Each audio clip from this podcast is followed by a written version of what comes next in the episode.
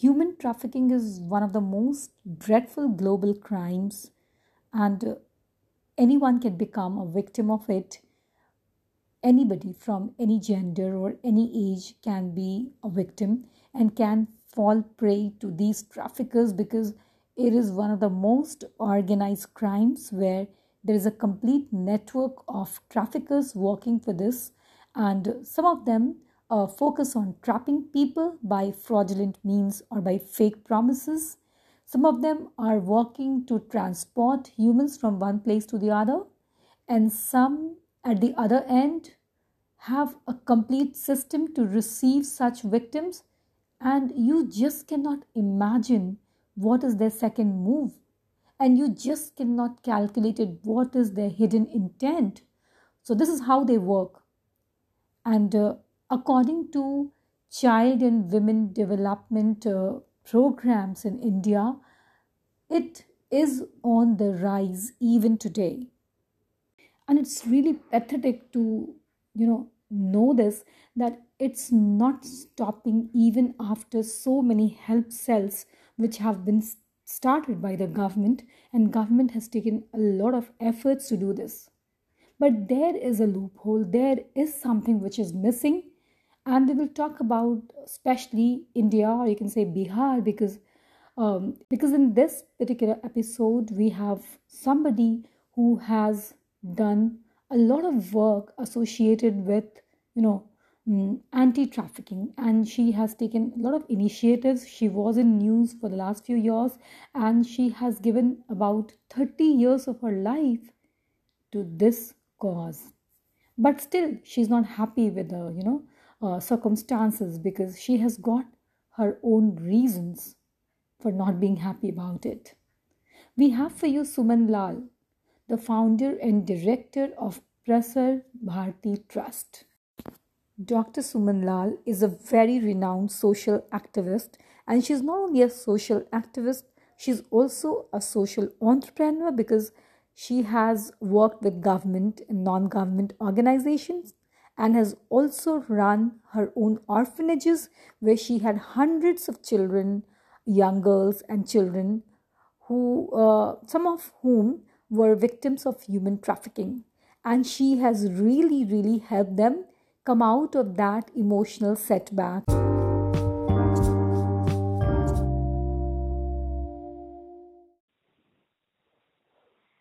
Rehabilitation donor एजेंसियों के लिए हम्म सरकार के लिए और समाज के लिए। अलग अलग कारणों से महत्वपूर्ण नहीं रहा कभी भी मैंने इतने मैंने दो दशक हम्म हम्म रिहेबिलिटेशन पे ही काम किया। पूरे तो बिहार की पहली महिला हूँ। तो आपने ये सेंस किया है है। कि लोगों ने इसको इम्पोर्टेंस नहीं दिया इसको इम्पोर्टेंट नहीं समझा है। बस केवल अवेयरनेस रेज किया उसके बाद बस फुल स्टॉप लाइक लोगों ने आगे कंट्रीब्यूट नहीं किया किसी भी वे में। किया मतलब हम्म। मेरे कहने का ये है हम्म। कि जितना हल्का काम करिए ओके। हम्म। उतना ज़्यादा उन लोगों को भी मज़ा आता है या जितने भी डोनेशन या सपोर्ट मनी होता है वो मैंने देखा पूरे दोनों दशक। कि उनको इसी काम में अच्छा लगता है क्योंकि वो काम भी जल्दी खत्म हो जाता है। ओके या या हर एक काम जो है वो एक उनको बूस्ट देता है। जैसे मान लीजिए हम्म। कि मुझे कहा गया कि आप पूरे बॉर्डर एरिया में जा करके हम्म। नेपाल और बंगाल का जो बॉर्डर है बिहार का हम्म। तो वहाँ जा करके आप ट्रैफिकिंग के ऊपर अवेयरनेस करिए। हम्म।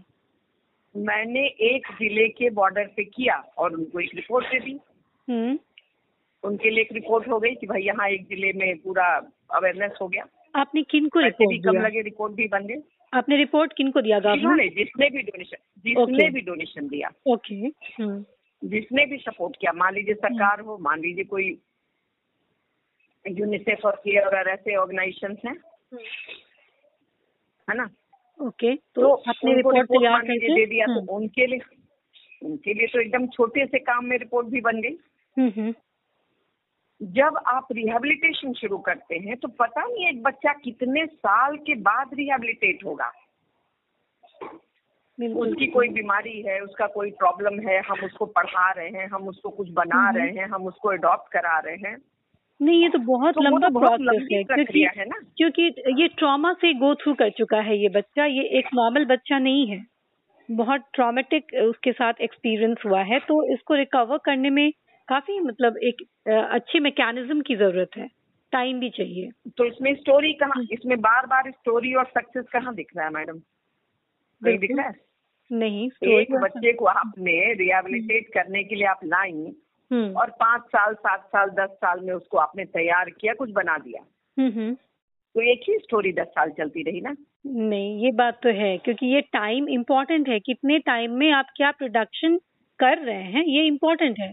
नहीं Maybe नहीं हम इसको हम इसको कंपेयर कर रहे हैं हम्म। उन प्रोग्राम से। हम्म। जैसे ट्रेनिंग प्रोग्राम है अवेयरनेस प्रोग्राम है हाँ। कोई छोटा मोटा एक्टिविटी है मैं उससे इसको कंपेयर कर रही हूँ।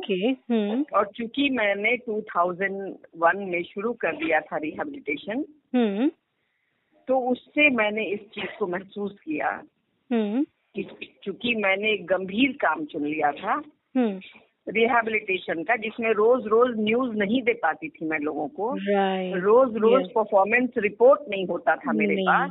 बिल्कुल। मेरे पास एक लंबा सिलसिला चल के कोई रिज़ल्ट आता था। ओके okay, आप ये कहना चाह रही हैं कि इमीडिएट रिज़ल्ट लोग देखना हाँ। चाहते हैं। और ये इतना इजी नहीं है इसमें हाँ। इमीडिएट रिज़ल्ट दिखाना क्योंकि ये पॉसिबल नहीं ये ऐसा इंटेंस काम है और इतना इसका वो सिचुएशन ग्रिम होता है क्योंकि वो बच्चा के साथ जो भी उस पर इंटरेक्ट कर रहा होता होगा उसको बहुत सेंसिटिव बच्चा होता है ये। तो बहुत सोच समझ कर इंटरेक्ट करना है और किस तरह से उसको निकाल कर तो हाँ। होता ही है। हम्म, मान लीजिए कि वो बीमार है। हम्म। मान लीजिए वो पढ़ा लिखा नहीं है। नहीं है। मान लीजिए उसकी और कोई मेंटल या इश्यूज़ हैं तो आप उसको। पहले दूर करेंगे ना। यस तब जाके उसको किसी कारोबार में या शिक्षा में डालेंगे। यस और तब जाके एक रिज़ल्ट आएगा। तो लंबा समय होगा। मैं यही आपको बताना चाह रही हूँ कि मैंने इस त्रासदी को झेला है कि चाहे वो सरकार हो हम्म हम्म। चाहे वो अलग जो यूएन की या यहाँ की जो फंडिंग एजेंसीज हैं। हम्म या लोग हैं।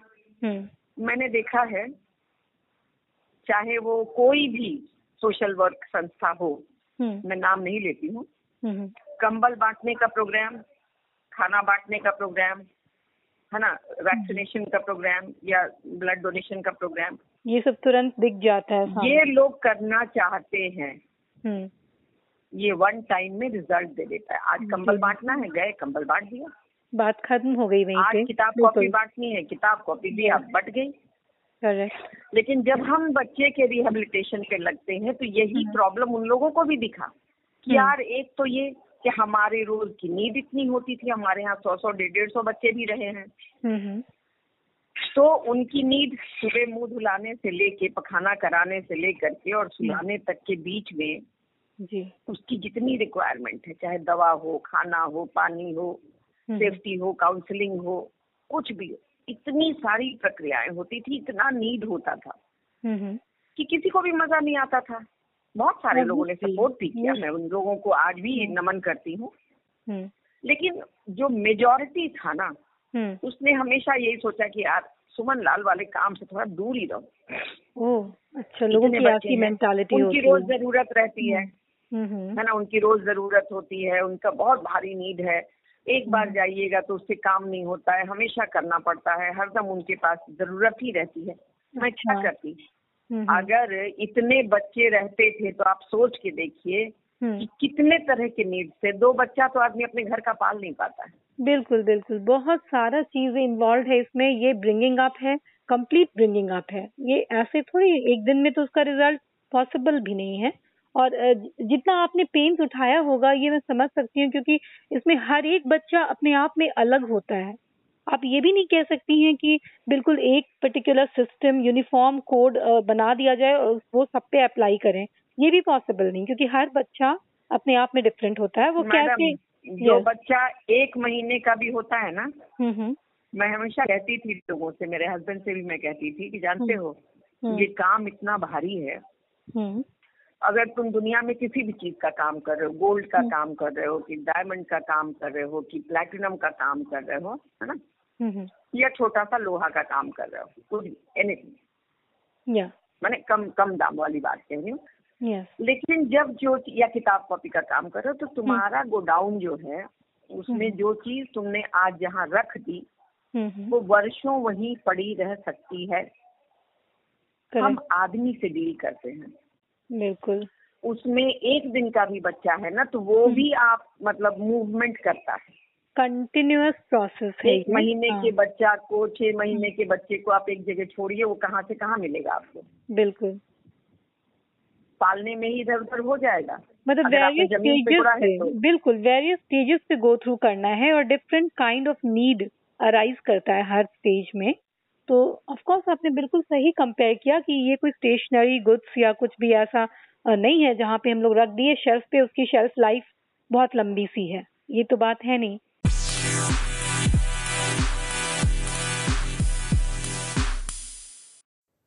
We will try to bring for you the remaining part of this conversation as soon as possible. And uh, uh, in our next podcast, we have Kanchan Tukeria, a very popular psychologist uh, who is an expert in uh, female psychology. And she will be talking about emotional clarity. Kanchan is practicing in Bangalore and uh, she will be answering queries from you. So if anyone wants to participate in our next podcast, can definitely give us a message directly to our inboxes or you can just give us a mail on coffeeconversations at gmail.com. So, we will be dropping all our details here in the description box of this podcast. So, uh, you can just drop in your queries related to emotional clarity because, according to Kanchan, emotional clarity is a very important tool which must be properly analyzed by women of various ages so as to shape up their lives.